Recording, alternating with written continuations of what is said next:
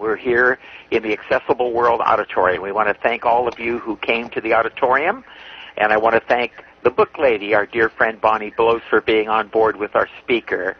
Um, without further ado, uh, he's a he's a friend of ours. He's a noted talk show host. Uh, he's an encyclopedic gentleman here, and we've had him on before. It's my great privilege at this time to introduce Ira Fistell, who will speak to us on the life and works of Mark Twain. Ira, you're on. Well, thank you very much, Bob. Uh, where do I start? You know, I've been. Uh, I'll tell you where I'll start. I'll start with my own acquaintance with Mark Twain. Uh, read his uh, stories and some parts of uh, Tom Sawyer and uh, Huckleberry Finn when I was a kid. I was uh, eight, nine, ten years old. I was, uh, and I didn't read it with you know any adult understanding. I was reading it as kid stuff but I was fascinated by the by the books, and as I got older, um, I appreciated it continually, but I didn't really know that much about Mark Twain until I got to graduate school. I was a um, American history uh, candidate, MA candidate, but I took American literature as my minor field, and in the course of that, uh, began reading Twain seriously and studying him seriously. And that was uh, 1964 or 65. So that's what is it? 45 years ago. that's right. Unbelievable. Uh, for the last 45 years or so, I've been fascinated by the life and works of this uh, man, who I think is clearly the greatest American author. Um, almost no competition. The only person I can name in the same breath is William Faulkner. Um, but other than those two, I, I think they're far and away the two greatest American writers. Samuel Clemens was, of course, Mark Twain's real name. He was born in Florida, Missouri, uh, in 1835. His father was John Marshall Clemens, who had come from Virginia originally. He was trained as an attorney, uh, but didn't have any money, and was moved going out to the frontier, uh, which is what everybody did. You know, if you had no money and you were young, you went west. And he went through to Virginia into Kentucky. And while he was there, he met a young Kentucky girl whose name was Jane Lampton. Now, Jane Lampton was um, jilted by her former fiance, and so she decided she'd teach him a lesson, and she married the first man who came along, which happened to be John Marshall Clemens. They moved from Kentucky, where uh, she lived, to Missouri, and that's where they settled in the town of Florida, Missouri, which was about oh 15 or 20 miles inland from the Mississippi River in the central southern part of the state. The reason they were there is because her sister had married a man named John Quarles who lived there, and so they moved in, uh, you know, the same community with uh, her sister. And Mr. Quarles did pretty well. He was a uh, well-to-do uh, farmer, had a, a very fine uh, house and estate there. John Marshall Clemens did not have that kind of um, resources, but he put everything he had into buying some land in Florida, and they settled there and uh, began to have children. Their first child was a boy called Orion, O-R-I-O-N. They named him Orion because he was born during July, when the uh, sign Orion was in, you know overhead, but they didn't pronounce Orion correctly. They called him Orion, and he was Orion for the rest of his life. They had several other children: a daughter named Pamela, uh, a son named Ham- Hannibal. No, Pleasance, Pleasance Hannibal, not named after the town. It had nothing to do with the town, but his name was Pleasance Hannibal. He only lived to be three months old before he died. And in fact, of the children they had, they lost three in childhood or infancy. Uh, Pleasance Hannibal died at three months. Later, they had a son, Ben, who died at the age of 10, and a daughter, Margaret, who died at the age of 9. So that uh, there, at that time, they had three children. Sam came along in 1835, uh, November 30th, when he was born, they took one look at him and figured he'd never survive, and he'd go the way to Pleasance Hannibal. But somehow he did survive into adulthood, something that his three of his siblings never managed to do. And they had one more child later, uh, whose name was Henry Clemens, uh, who was several years younger than, than Sam. Sam was sick all the time as a kid, uh, and when he wasn't sick, he was playing uh, around in the creek and almost drowned a couple of times. But somehow he managed to survive. And when he was he was four years old, and his uh, sister Margaret died suddenly of a fever. She was there one day and literally gone the next. Uh, they hadn't been that prosperous in Florida, and John Marshall Clemens decided it was time to pull up stakes and start over again.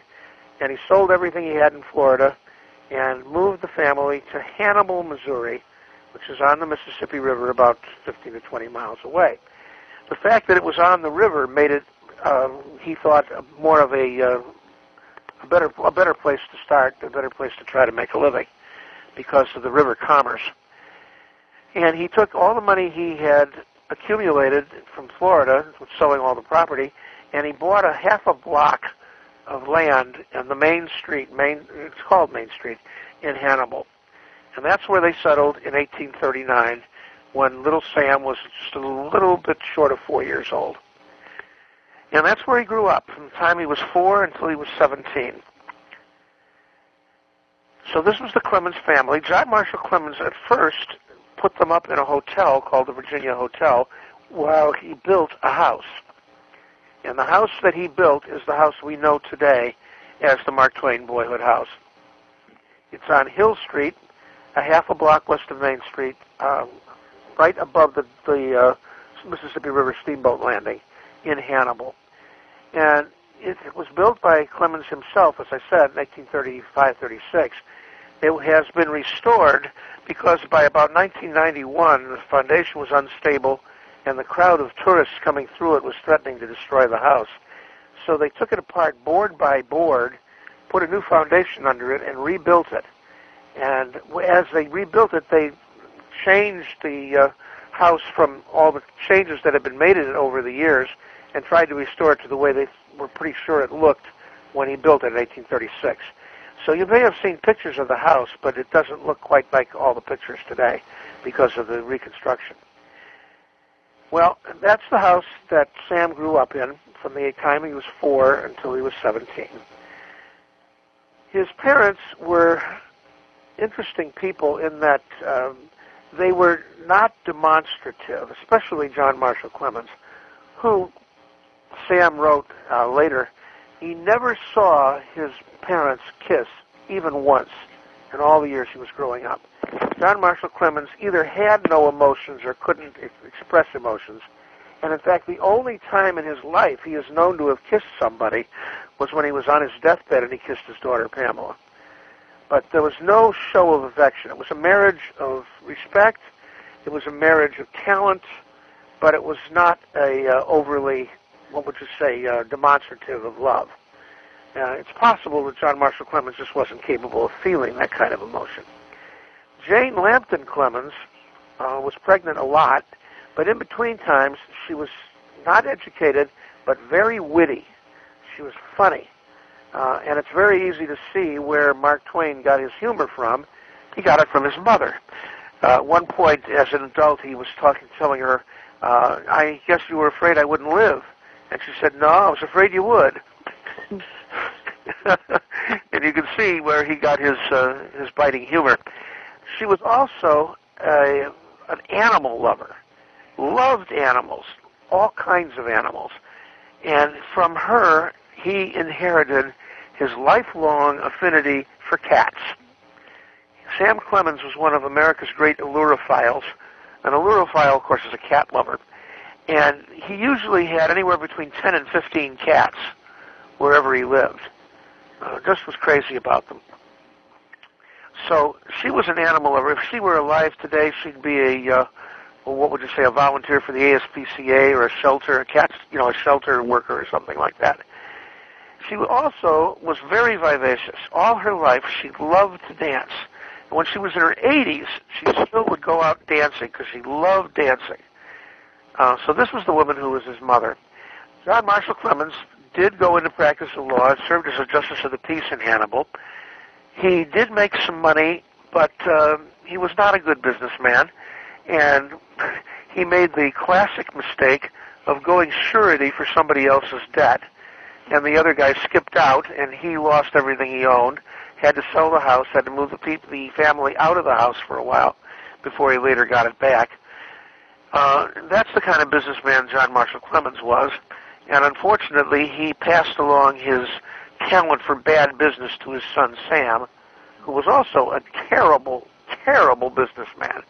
Uh, the great story is uh, when, when Clemens was quite successful as Mark Twain and was living in Hartford in 1876, a young man comes to the door and says, uh, Mr. Clemens, I know you're interested in new inventions and I know you have money to invest. I have this brand new invention that I'm going to show at the Philadelphia uh, Centennial, you know, the Philadelphia Centennial Exposition, and uh, ex- and it's uh, an invention I call the telephone. And Clemens says, "Oh yeah, well I'll, I'll I'll get one for the house here, but I don't see any future in this, uh, Mr. Bell, and I'm not going to put any money into it." Bell offered him 50% of the patent value for the telephone. You imagine how much money he would have made owning 50% of the telephone? Unbelievable.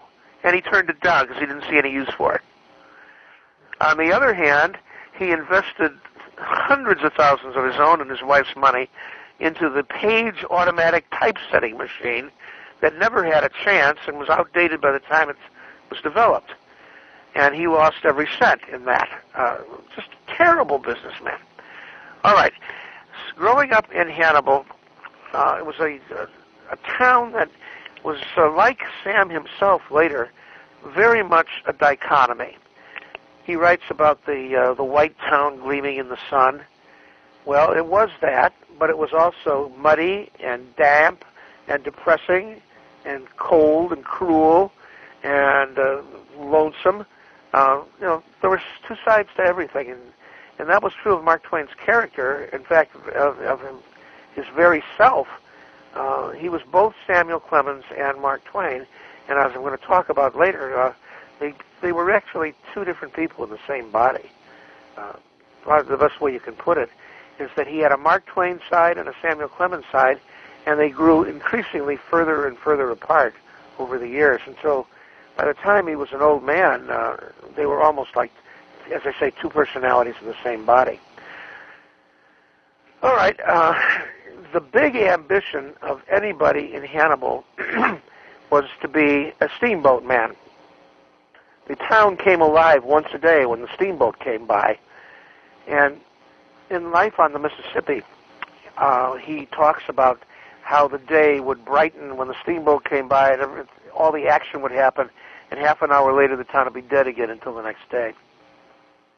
He went to a school there, didn't like school very much, which was lucky because when he was 12 years old, his father caught uh, what is described as pleurisy, may have been pneumonia, on a trip to Mississippi to try to uh, get some of the money somebody owed him.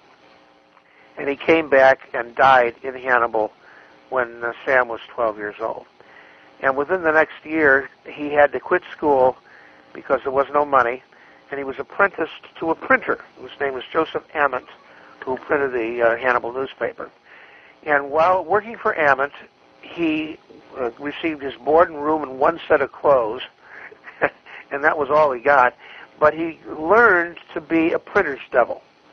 The printer's devil was the kid who took the raw type and composed it on a stick into words. And of course, it was done upside down and backwards, so that when it printed, it would come out right.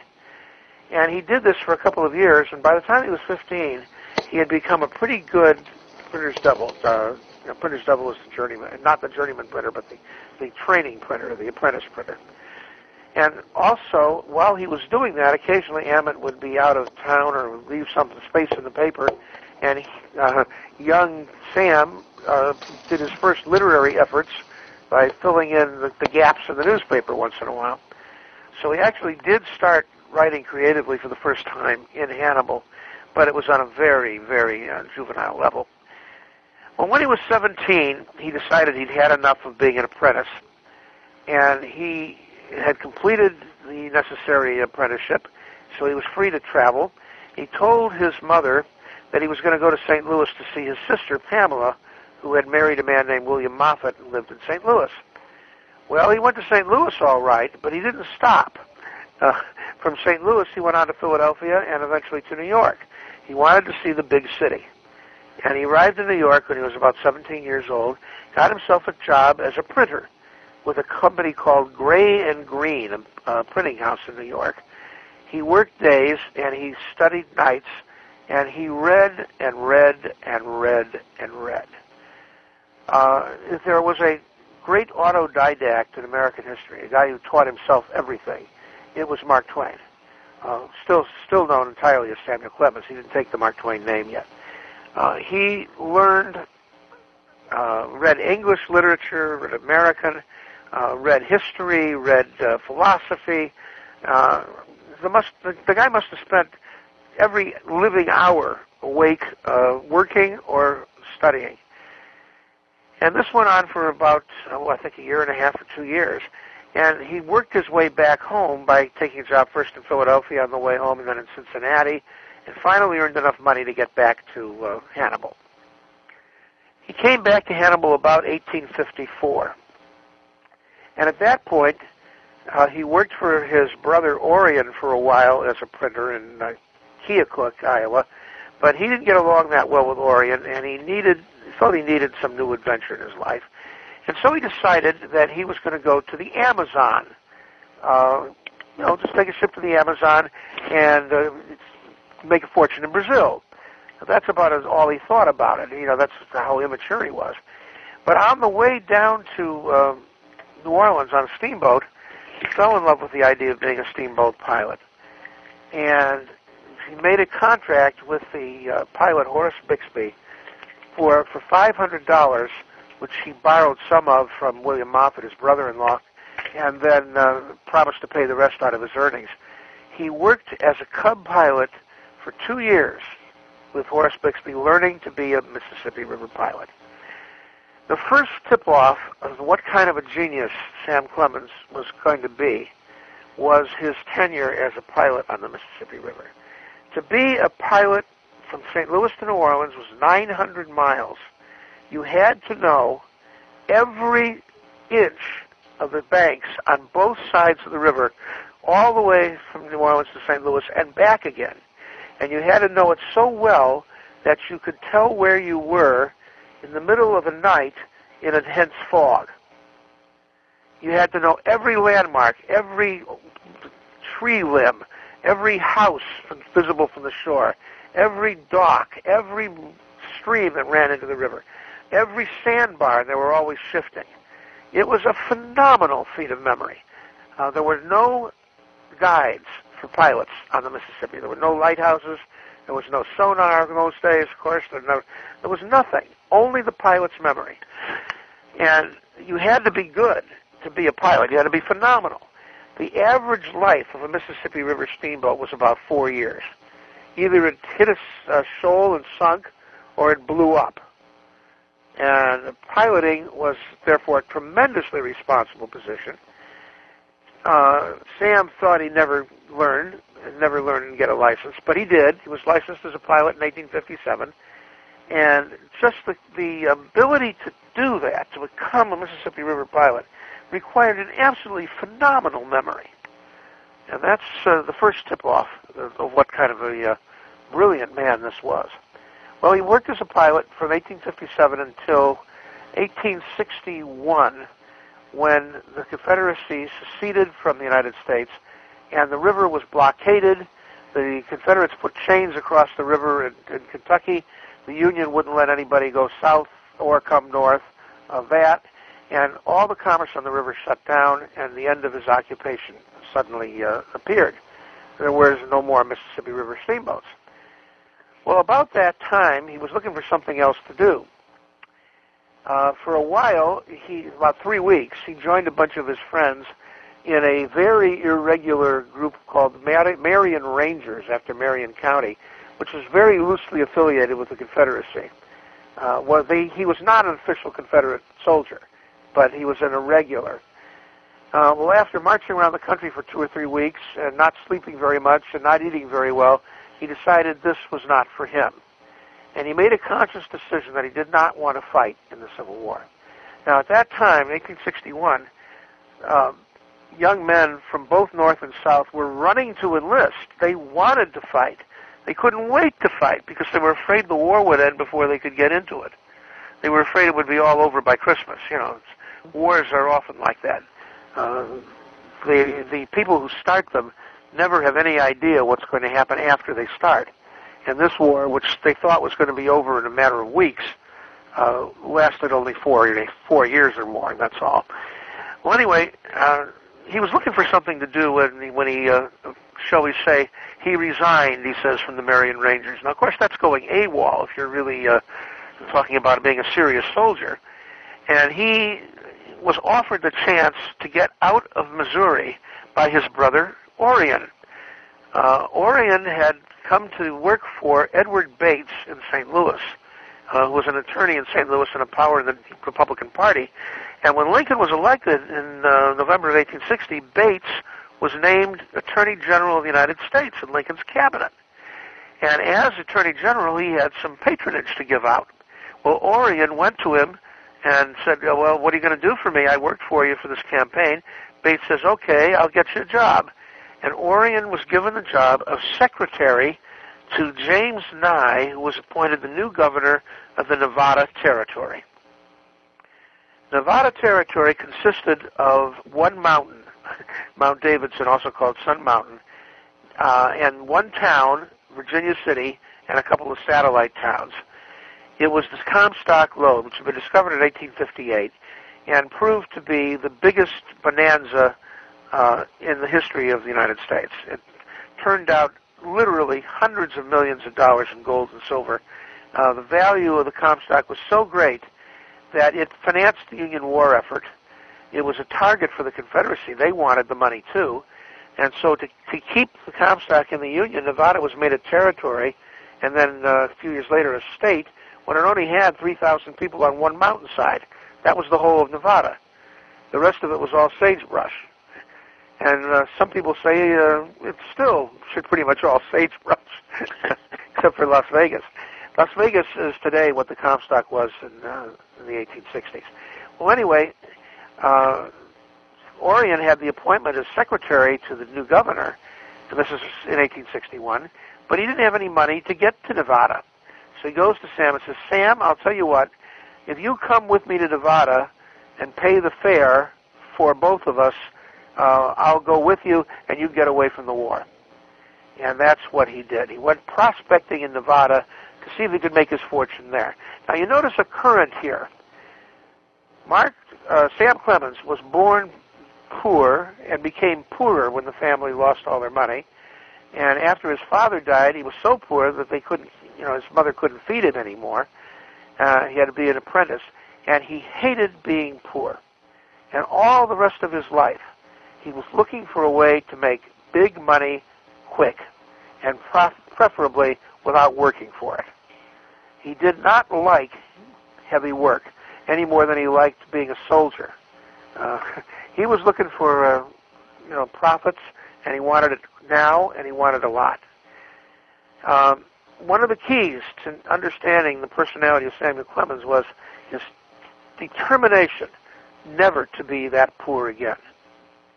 And the great irony of his life was he made millions.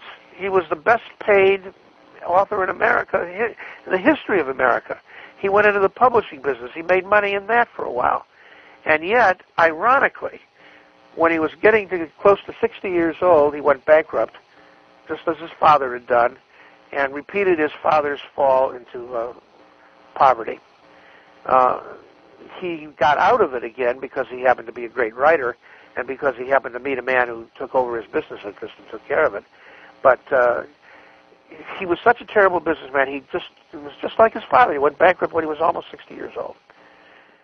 All right, so that's the story of his career up to going to the Comstock Lode, where he became a reporter on the Territorial Enterprise.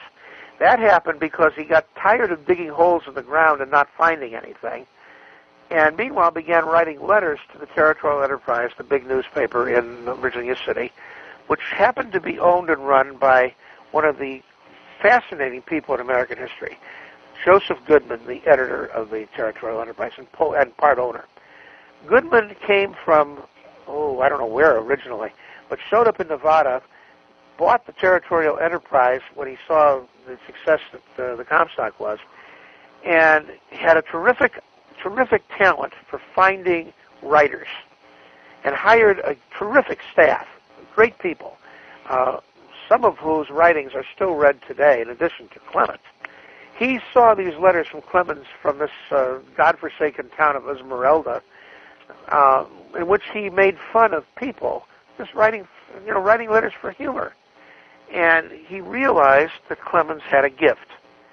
He wrote Clemens a letter, and he didn't even know his name. Clemens signed the letters Josh, didn't even put a last name. So he sends a letter back, Dear Josh at Esmeralda, you ever get tired of being a prospector? I have a job for you on the paper. Sight unseen, show up and I'll pay you $25 a week. Well, uh, that letter came. Twain thought, I, I keep calling him Twain, He's still is just known as Clemens. Uh, he thought about it for a while and decided that prospecting was not for him, and he decided to take up the, the job. There was one catch. He didn't have money to get stagecoach fare to get to Virginia City. He was 125 miles away, and it was August. Ever been in the Nevada desert in August? he walked 125 miles through the desert in the heat of August to get to Virginia City.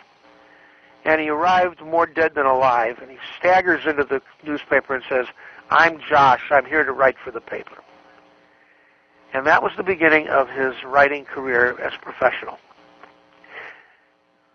Uh, as I said, you know, he had made his name by writing humor pieces, and this is what uh, Goodman saw in him. Goodman had an inspiration.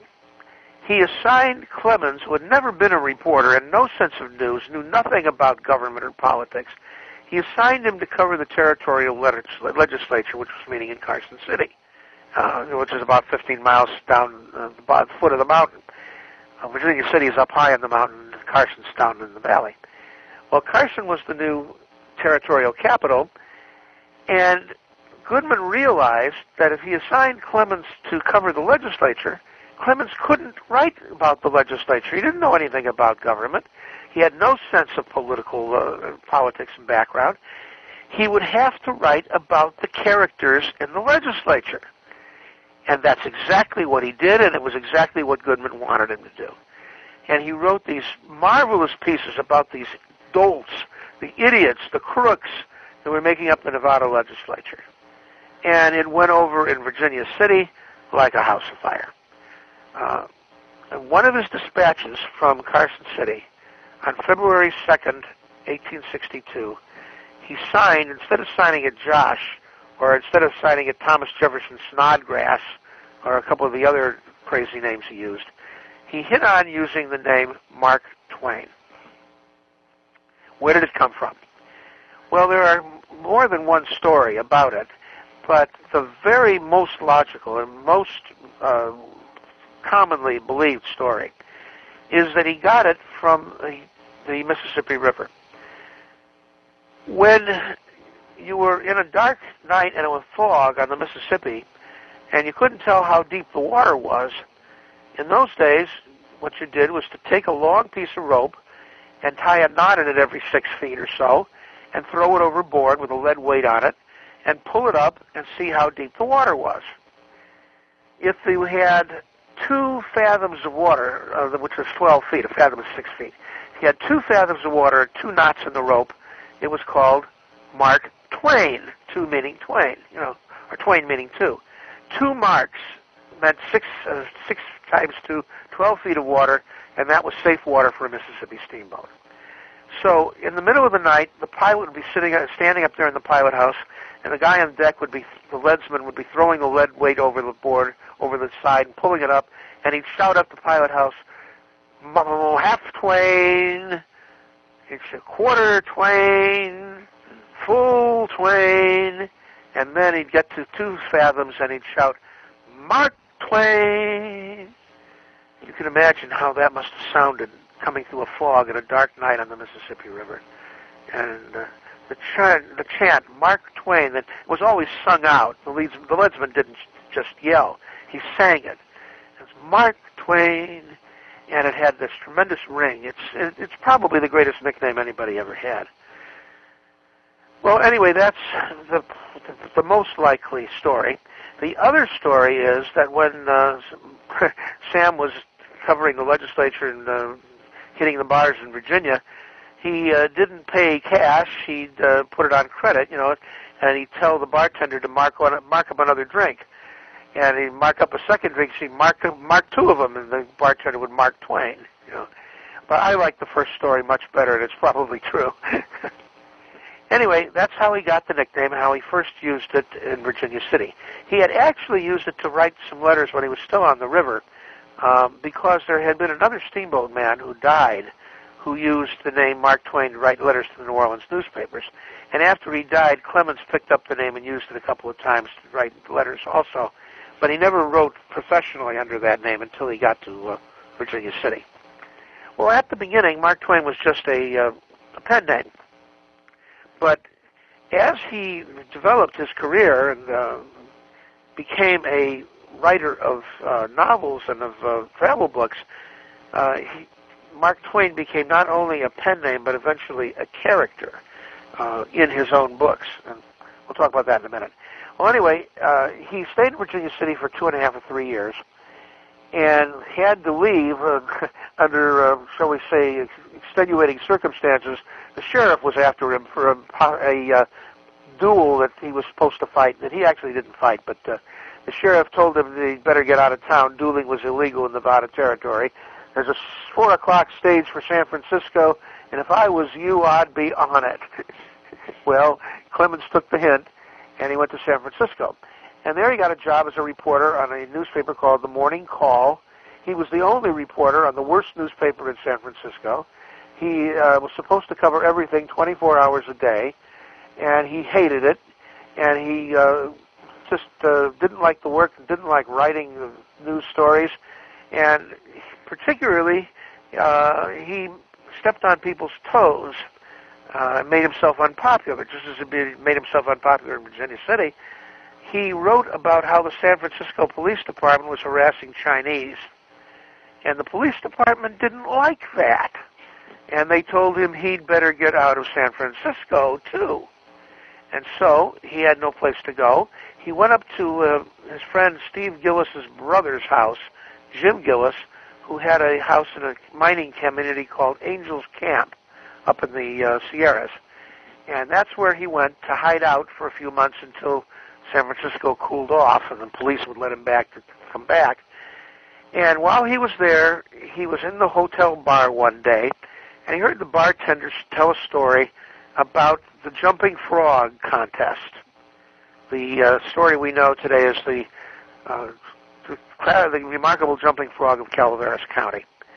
Well, he didn't invent the story, but he wrote it down, and later on, he was asked to contribute to a book of humor by Artemus Ward, who he had met when he was in Virginia City. Ward was back in New York, and he wrote to Clemens and asked him to contribute a story. Well, Clemens said, "Okay, I'll use this," and he took the uh, the uh, jumping frog story and sent it to Artemus Ward. Well, it didn't get there in time to get into Ward's book, but he liked the story and he thought it deserved to be printed, and he passed it along to a newspaper called the Saturday Evening Press in New York, and they published it in I think '65, and overnight it was a huge hit with their readers. Uh, and then Bret Harte, who was running a newspaper in California, heard about this story written by somebody from uh, Angels Camp, and he published it in the Golden Era in, in San Francisco, and literally overnight, Mark Twain's name was known for humor. That was the beginning of his writing career. He turned out a lot of other stories, and within a year or so, wrote his first book, which was his collection of his humor stories. And by one of those wonderful ironies in history, it was published in New York and printed by the firm of Gray and Green where a few years before he had been a printer. And now he's an author published by the same firm. Uh, he's like Benjamin Franklin in that he went from printer to writer, from artisan to artist. Well, the book made his career. Uh, he started writing for newspapers in California, and he got one of those newspapers to send him to Hawaii uh, to cover the uh, American takeover in Hawaii, which was going on. While he was there, he got another lucky break. A clipper ship burned, called the Hornet, I think, and the crew escaped the, the fire and rowed ashore in an open boat for about seven weeks. And when they got there, uh, he was the only reporter on the scene. He was suffering from boils, but he managed, with the help of Anson, Anson Burlingame, who was an American uh, minister to China who happened to be passing through. Uh, Burlingame got him an off a uh, interview with the crew, and he stayed up all night and wrote the story and got it off to Sacramento, California. And it was the scoop, the journalistic scoop of the year. Uh, nobody else had the story, and he became famous for his reporting as well as for everything else. He also took advantage of the Hawaii trip when he got back to San Francisco to hire a theater and present a lecture on Hawaii. And he shows up at the theater at 7 o'clock. It's uh, supposed to be at 8 o'clock. He had advertised the thing. And nobody's at the theater at 7 o'clock. And he's quaking in his boots. He figures this is going to be the biggest failure of all time. Nobody's going to come. I hired the theater. I don't have the money to pay for it. This is going to be disaster. An hour later, the place was full. He stuck his head through the curtain, and there was a, the whole theater was mobbed. He walks out on the podium, starts talking about Hawaii, and by the end of the evening, he had made a lifetime career as a lecturer.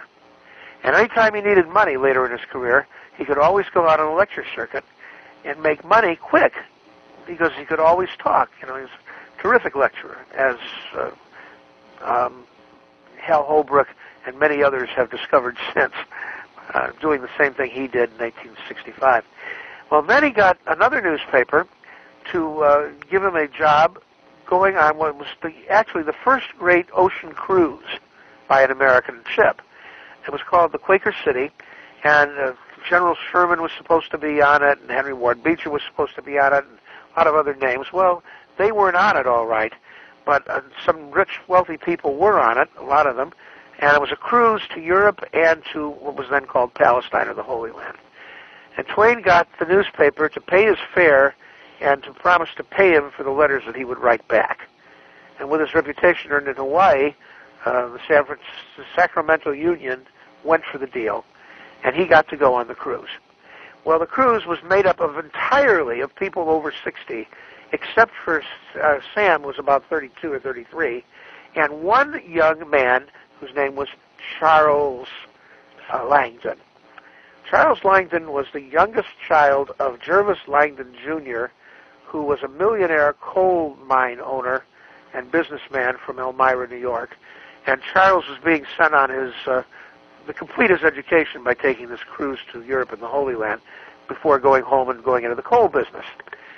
Well, because Clemens was the only guy on the ship who was anywhere near Charles's age, Charles is about 19 or 20, something like that. Uh, Charles hangs out with with Sam the whole trip. And one day in the Bay of Smyrna in Turkey, Charles shows Sam a ivory miniature of his sister Olivia. Clemens said later that he fell in love with the ivory miniature on sight. Um, I have my doubts about that, but at any rate, he did come back to the United States with Charles, met Olivia Langdon and her family in New York. They went for their first date on, uh, I think it was the day before New Year's or two, two days before New Year's, uh, 1867, 68. And they went to hear Charles Dickens give a lecture in New York, and they didn't like him. uh, later, Clemens got uh, invited up to Elmira by Olivia, got her to invite him, and he stayed up in Elmira for a few days, and I think February or sometime like that. And at the end of the ten days that he was there, he proposed marriage to her. Well, her family was absolutely horrified. They hadn't even knew the man. You know, they it was a shipboard meeting of him and his and uh, Olivia's brother, and then they uh, Olivia had had this few dates in New York and ten days in Elmira, and he had no references, no nothing. So uh, they were absolutely horrified. She said no, but they went much further than that. They said, "Oh hell no." uh, but she did give him an opening to write to her, And that began what Clemens called later the Siege of Elmira. It went on for two years when he pursued her by mail and occasionally visits, occasionally visits, and finally broke down the resistance and got her to marry him on uh, Groundhog Day, 1870. He was 35, she was 25. 25 at that time was spinster age for a young woman. She wasn't married by the time she was 25. She had practically no chances of getting married afterwards. Uh, he had to deal with the family's objections. They didn't know anything about him, and he was this wild character from out in uh, California. So he uh, talked to Jervis Langdon, her father, and he said, "Can you get me some references?" Sam says, "Okay, I'll write to everybody I know." he got letters back. Uh, Jervis Langdon got letters back from California. Sam goes to him and says one day, "Well, did you find my references? What do you think?" Langdon looks at him and says, "Clemens, haven't you got a friend in the world? Every one of your references says you're a drunken bum." but I like you, and my daughter likes you. Go ahead and marry her. Well, of course, he wanted her married because she was about to be an old maid. This was the last chance she might ever have to get married. So Langdon took precautions. Uh, he bought for them a wedding present, two wedding presents. One was a house in Buffalo, New York, and the second was a newspaper that he would be part owner of so he'd have a respectable occupation. Jervis Langdon was taking no chances with his precious daughter uh, and this wild man from the West. Well, the catch was that Jervis Langdon contracted stomach cancer and died five months later. And when he died, he had a fortune to distribute among his three children. Olivia Clemens received $300,000 in 1870 money, which somebody figured out was the equivalent of about 15 or 20 million dollars in contemporary uh, values. She was a wealthy, wealthy heiress. And all of a sudden, here's Sam Clemens, who five years before had been uh, chased out of San Francisco by the police and had to hang out in the cabin uh, for the winter. Now, all of a sudden, is married to an heiress with millions of dollars and owns part of a newspaper and a big house in Buffalo.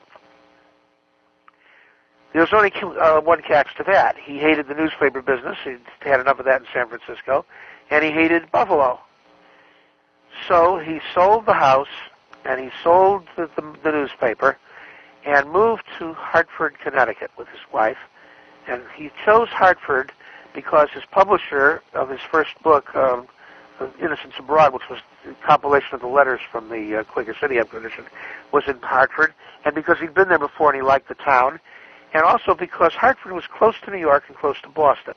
And at that time, 1870, if you were anybody in the intellectual world in, the, in America, you hung out in New York or Boston. That was it.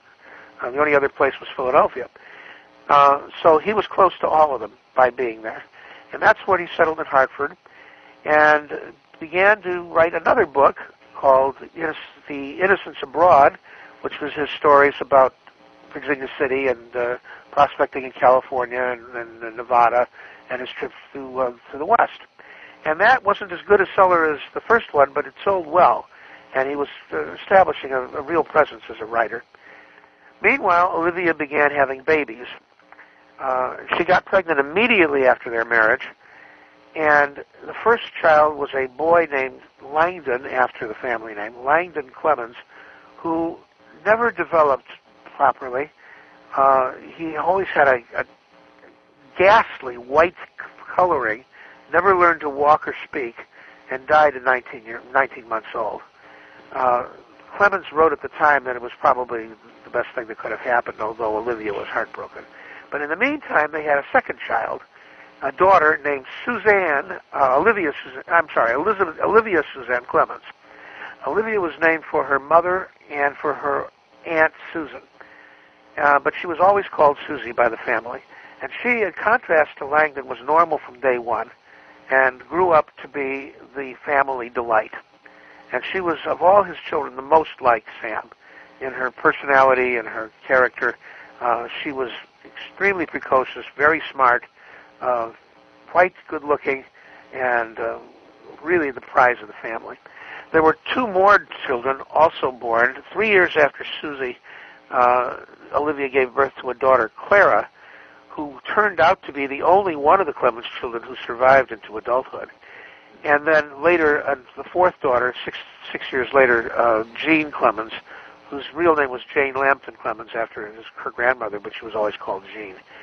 She developed epilepsy at the age of 13 and spent several years mostly in institutions and died of an epileptic fit uh, in a bathtub that you know she drowned on Christmas Eve at 29 years old. Uh, some years later, none of his children lived to reach 30.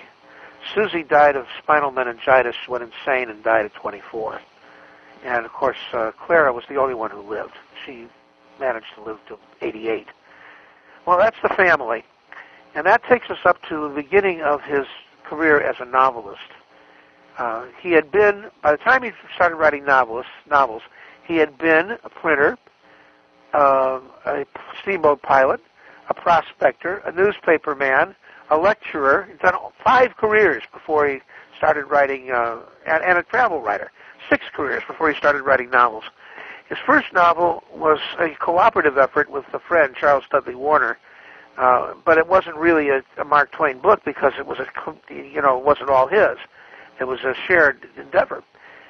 Uh, but about 1874, after Clara was born, and he became a father for the second time, he had turned 50 years old uh, that year, 1870, 1885. Turned uh, 50 years old.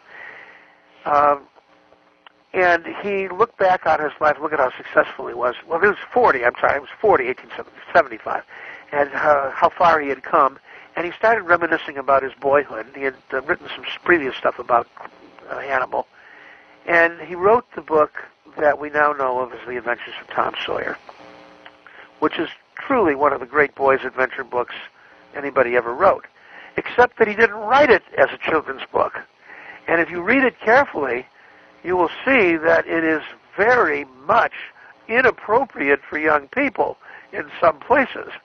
Uh, in the original manuscript, he had um, the widow Douglas being raped by Injun Joe. Uh, he was told, you can't put this in a book that kids are going to see, so he changed it from being raped to being threatened with mutilation. uh, that does not mean that, you know, that doesn't fit with it being a children's book. And in fact, two weeks before it was published, he was asked, was this a book for kids? He said, no, this is not a book for kids. This is a book for adults. Only adults will read it. It's not, and no kids will ever read it. It's, don't sell it to them. Well, his wife and his uh, friend William Dean Howells convinced him that it would sell better if he put, proposed it as a children's book. And so that's how it was published, and it's been thought of as a children's book ever since. But if you read it, boy, it's uh, it bothered me when I read it when I was a kid. Uh, really uh, disturbing. You have nightmares. Um, okay, that was his first effort. And immediately after finishing it, uh, he didn't get it published. It, it hung around until 1876 because his publisher had too many other projects, and he missed out on the Christmas season sales, and he was absolutely furious that he didn't get the book published for Christmas 75 and he vowed that he'd go into the publishing business so he could control everything he wrote. Meanwhile, he had begun writing. When he finished Tom Sawyer, he began right on, right on writing his next book. And it involves the same two characters that uh, come before Tom Sawyer, Tom and Huckleberry Finn. Well, I I could go on, you know, for how many more hours? Uh, it's uh, about quarter to. I think we better take some questions now, or we're not going to take. Any, we're not going to have time to do anything. So I've got you to the point where he begins his career as a novelist, and we're going to have to do another one of these uh, to talk about the novels later. Oh, Meanwhile, uh, if you've got, you know, we'll sure. do another one in a month or two and you know, do okay. something else. Okay. Fine. That we'll have more time to talk. But let's now let's take some questions. Anybody? Okay, let's start with uh, Bonnie, our book lady, for a few questions here. Okay. Okay. okay. Uh, Clara, as I understand it, died in 1962, which is really phenomenal. And when you think about his daughter Clara, and when you think about his life, He was born in 1835. He died in 1910, so he saw a lot of really interesting changes.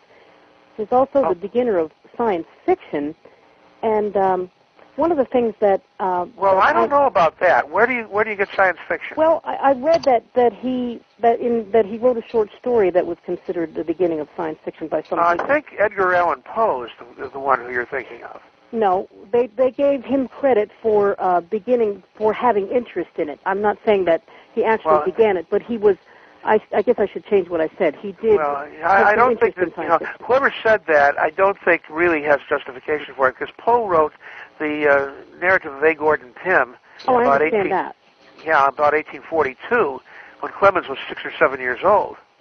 I understand that. I'm not saying that that All right, began. well it. I'm anyway, let's, that let's go on. Yeah, that, he had some interest in science fiction in some of his in some of his things. But the but the question that I wanted to ask was, um, he had a younger brother named Henry whom he Yes. um, wanted to get into the steamboat uh, work, and he did that. So a theme in his books, uh, I mean, in his life, seems to have been the subject of loss, because Henry, of course, died in a uh, steamboat explosion, and he blamed himself for the rest of his life about that. And that really, he said he had a dream about that, and um, a month before, and he was uh, he got interested in parapsychology. Could you talk about that? Well, I'll, but we ought to talk about this uh, guilt thing. Uh, I should have mentioned it while I was talking about his growing up. From the time he was a very small child, Clemens had awful guilt uh, guilt complexes from time to time. When he was a little boy, uh, there was a tramp in Hannibal who was in the jail who wanted to smoke, and uh, Sam said, "Okay, I'll bring you some matches." And he brought him some matches. and The, the tramp smokes. Well, that night, the tramp started smoking again.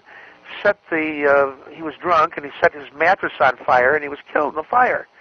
And Sam went around town for a month berating himself is because he had been brought the matches and he saw himself as responsible for the death of this tramp. And he had what he called a, a horrible Puritan contra- uh, the uh, pu- well, not Puritan, uh, Presbyterian conscience, and and he was conscience stricken about all kinds of things for the, uh, his entire life. It went away for a while, but it came back later in life, and he was had terrible guilt feelings.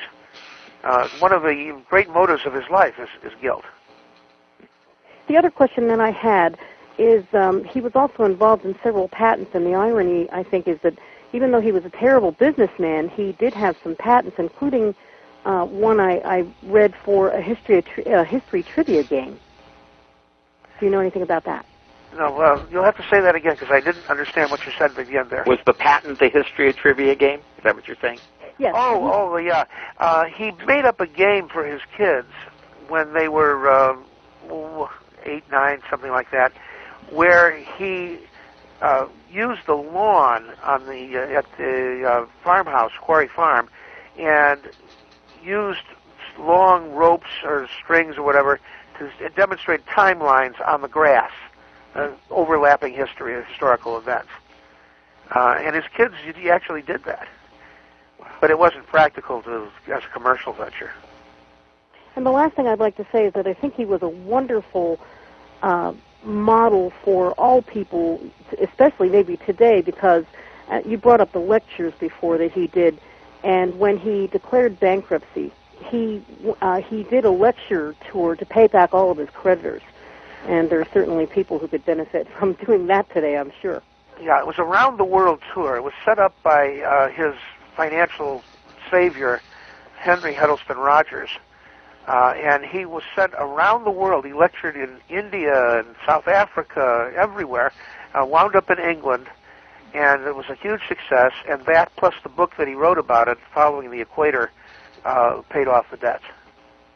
But I re- can we say that Samuel um, Clements was the serious guy then, and Mark Twain was the humorist, the one we all know? No, no. I No. think that's Which is which? Tell me. All right. Now, Samuel Clemens was the uh, businessman, the unsuccessful businessman, the money Okay. grubber, Mhm. uh, the person who could not keep friends. He Ah. turned on almost everybody he knew during the course of his life. The only two people who were long-term, you know, close to him for a long period of time, were the minister Joseph Twichell and his friend William Dean Howells. But he turned on Bret Harte. He turned on Daniel, uh, what's his name, um, Dan DeQuille. Uh, he, was he turned on his his nephew, uh, Charles Webster, uh, so badly that Webster uh, died. He was just so heartbroken. Uh, Clemens was a horrible person to know. He was Mhm. jealous. Uh, when his daughter Clara was caught in a room full of German soldiers in Europe, he practically killed her. You know, he, he wanted to he, he uh, wanted to read her out of his life. Uh, she had a new hat. He tore it off her head and tore it up because he thought it was too too provocative. Uh, his children were afraid of him as they grew older.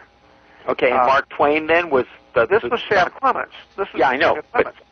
Okay. But Mark Twain's side Okay. was the great social critic, the Ah. great defender of the downtrodden.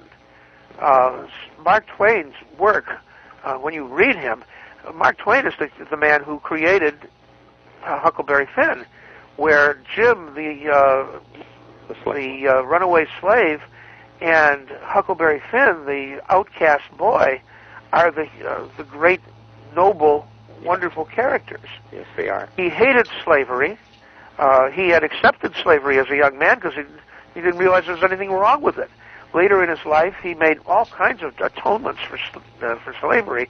His father owned slave, owned a slave. He made a personal penance by sending a black student through Yale University as his own personal way of paying off the fact that his father owned a slave. He said a very interesting thing about slavery. I I know that uh, he said something about how how abolitionists uh, when we when we uh, ended slavery actually the end of slavery freed not only the black man but it also freed the white man and I thought that was very Well, Abraham Lincoln said something the same. You know, Lincoln said, "I would not be a master just as I would not be a slave." Mhm. Right. And I want to. Uh, oh, go ahead. Go Yeah. ahead. Uh, Clemens was Clemens was not a great man. Mark Twain was a great author. Wow.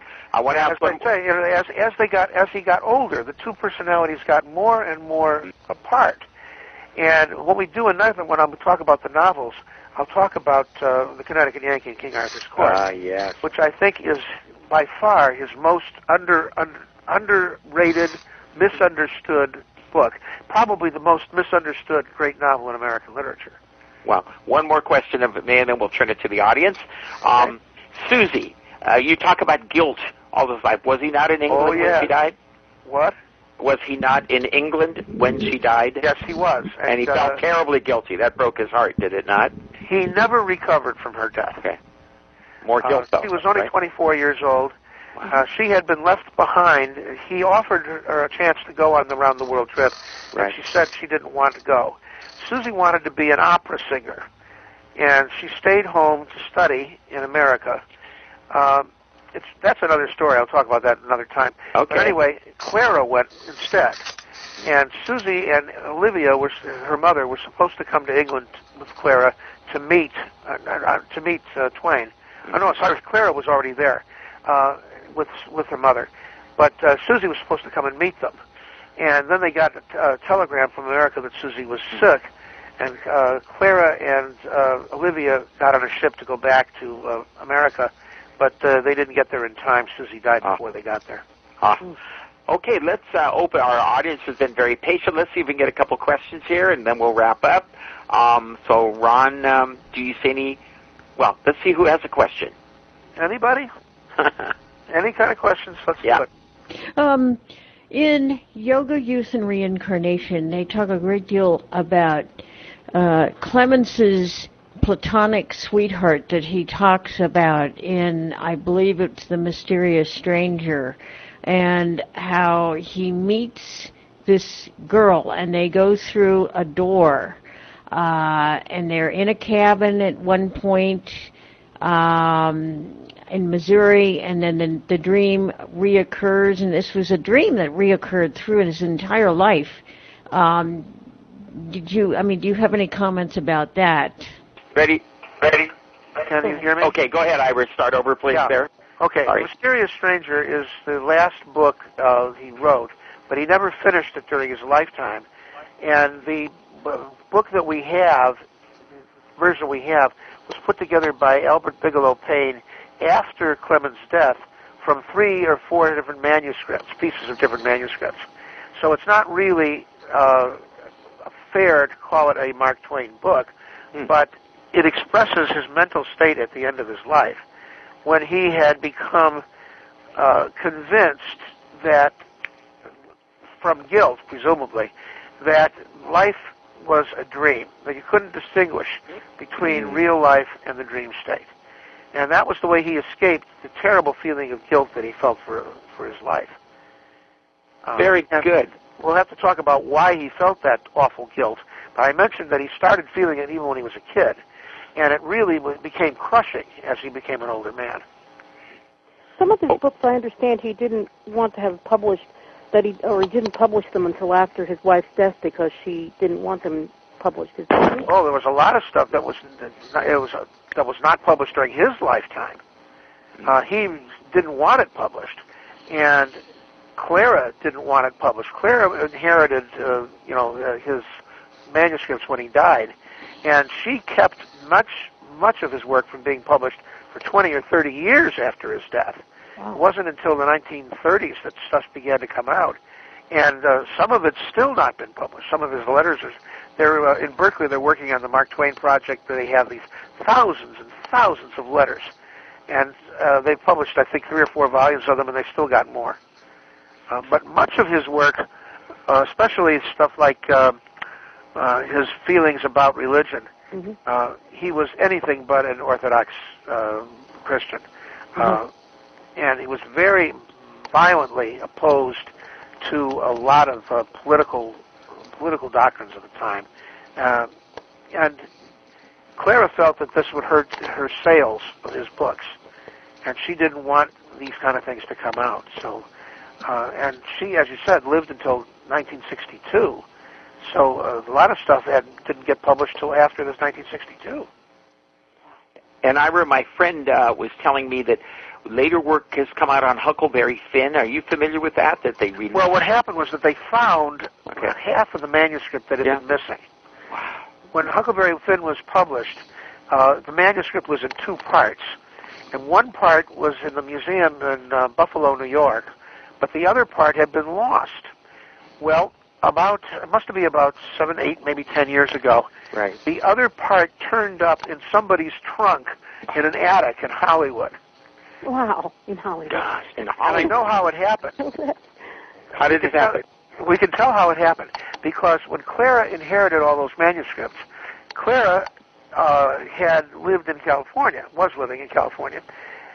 However, her husband died. Alan uh, Gabrilowitsch, the conductor of the Detroit Symphony, died in 1936 of cancer, and she remarried and moved to California. Well, her second husband was a gambler, and he gambled away all her money and she had to sell some of her Mark Twain manuscript stuff and memorabilia in order to uh, have money to live on. However, she didn't go to someplace, an auction place like Sotheby's or something. She just had a garage sale. Oh, Oh, And she had Mark Twain manuscripts lying on the grass in front of her house in Hollywood. oh my God. Somebody picked up half the manuscript to Huckleberry Finn and put it away in a trunk. And it wasn't seen again for another oh, 40 years or so, or more than that, 50 or Mm. 60 years. they didn't do business very well, did they? Well, Clara was not a businessman either, or a businesswoman either. Well, either. Yeah. Yeah. Wow. Uh, Clara had one daughter, the only descendant of Mark Twain to reach the next generation, and that was Nina Clemens Gabrilowitsch. Uh, Nina was the classic poor little rich girl. She could never be sure if anybody really loved her for herself or just for her money or her, you know, her social standing and prestige. And uh, she was all right as long as her mother was alive. But Clara died in 1962, I think, and it was about four or five years later, Nina, who was then 55 years old, uh, walked out of her apartment one day, went across the street to a hotel in, in Los Angeles, uh, rented a room, and went up to the room and took a uh, bottle of sleeping pills and swallowed them all and died. I knew you were going to Oh say that. my gosh. She committed suicide, and she had no children or uh, family at all. So there are no direct descendants of, of Clemens living today. Wow. Okay, let's try one final question, and then I want to have Ira give his commercial here. I'm not letting him get away with that. Oh, well. that. I want to hear it. Okay, let's see, Ron, if we have one more question from the audience, please. see, are we going to get a? I have a, a question. Go ahead. Um, thanks. I, w- I was wondering if um, uh, you could recommend a, a really good biography of, of Twain that those of us who are fond of him might read, you know, to learn more about him. The great biography. okay, start over. There's no question. There's no question as to what the, the great biography is. The, the Okay. book that is the absolute essential is Mr. Clemens and Mark Twain by Justin Kaplan. And Justin it's available. Kaplan. Yeah, it's available in all kinds of forms. Uh, Mr. that. Clemens and Mark Twain. There are a number of new books because, uh, as you probably know, last April 21st, a month ago, was the anniversary of his death, the 100th anniversary of his death. Hmm And so, and because of that, there are a whole bunch of new books about him uh, came out. One uh, one is about his uh, last years with uh, Isabel Lyon, who had been his secretary, whom he fired because Clara thought she was a rival. Oh, Oh, yeah. oh Clara my. wanted to control everything, Oh, my. and he wrote something, uh, some just pretty scandalous stuff about Isabel Lyon, and gave it to Clara to hold to, to make sure that uh, Clara would be secure from anything Isabel tried to do, to sue or anything. My gosh. The pen Uh, is mightier Ira, than the sword. I'm sorry, Bonnie. Go the ahead. pen is mightier than the sword. Oh, indeed. Ira, we don't want we don't want you to get away with. What is your project that you're working okay, on? Okay. Well now what what I'm in the midst of doing is uh, the culmination of all these years. I've written a, a, a book about you know Clemens and and Twain, and I take off on Kaplan's theme that the two were were so different that they almost two different personalities. But uh, the book was written in three parts. The first part was Clemens' life. The second part is what he wrote uh, an- analyzing what he wrote, the five great uh, novels and some of the other material. And the third part was trying to get into his mind. What made this strange, com- conflicted man tick? Uh, how did he become, you know, two personalities? Well, the book didn't get published. Uh, Oh. Publishers kept saying, "Well, it's not one book; it's three books." And I said, "That's the whole point. That's the whole They're point. all related." but they wouldn't publish it. Ah. So what I've done is to record on CD parts of the book. Good. And I have the analysis of Huckleberry Finn, the analysis of Tom Sawyer, Connecticut Yankee, Pudd'nhead Wilson, and uh, some comments on other Twain writing as well, uh, and Life on the Mississippi. They're all on CD. Um, they were, I read them from the manuscript and uh, made prepared them for uh, for listening on CD. They're not going out yet because we don't have the means to distribute them yet, but we will one of these days fairly soon.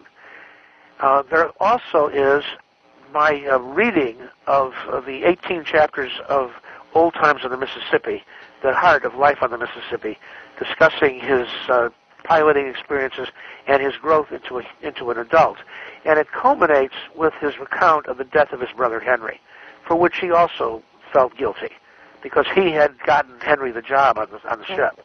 Mm. And then he got into a fight with the pilot, another pilot, and he uh, had to take get off the ship because the uh, the uh, captain couldn't find another pilot. So the captain gave him passage on another ship until he could uh, come back to the Baker's to the Pennsylvania. And uh, on the trip north, the Pennsylvania blew up near Memphis, and Henry was was Henry was uh, burned, but he wasn't killed outright. Uh, he and many other injured were taken to the hospital. And uh, Sam came up the river a few days later on on the uh, second ship and stayed with Henry in the hospital. Well, Henry was so badly burned that it was pretty clear that he wasn't going to live. But he was in great pain, and the doctors gave him morphine. Uh, Clemens Sam said uh, to the doctor, "Can you give him morphine to you know, because he's in such pain?" Well, the doctor misjudged the dose and gave him too much, and he died. He would have died anyway, but Yeah. Sam felt guilty about that. Another thing that he had in his Oh, life guilty. Wow.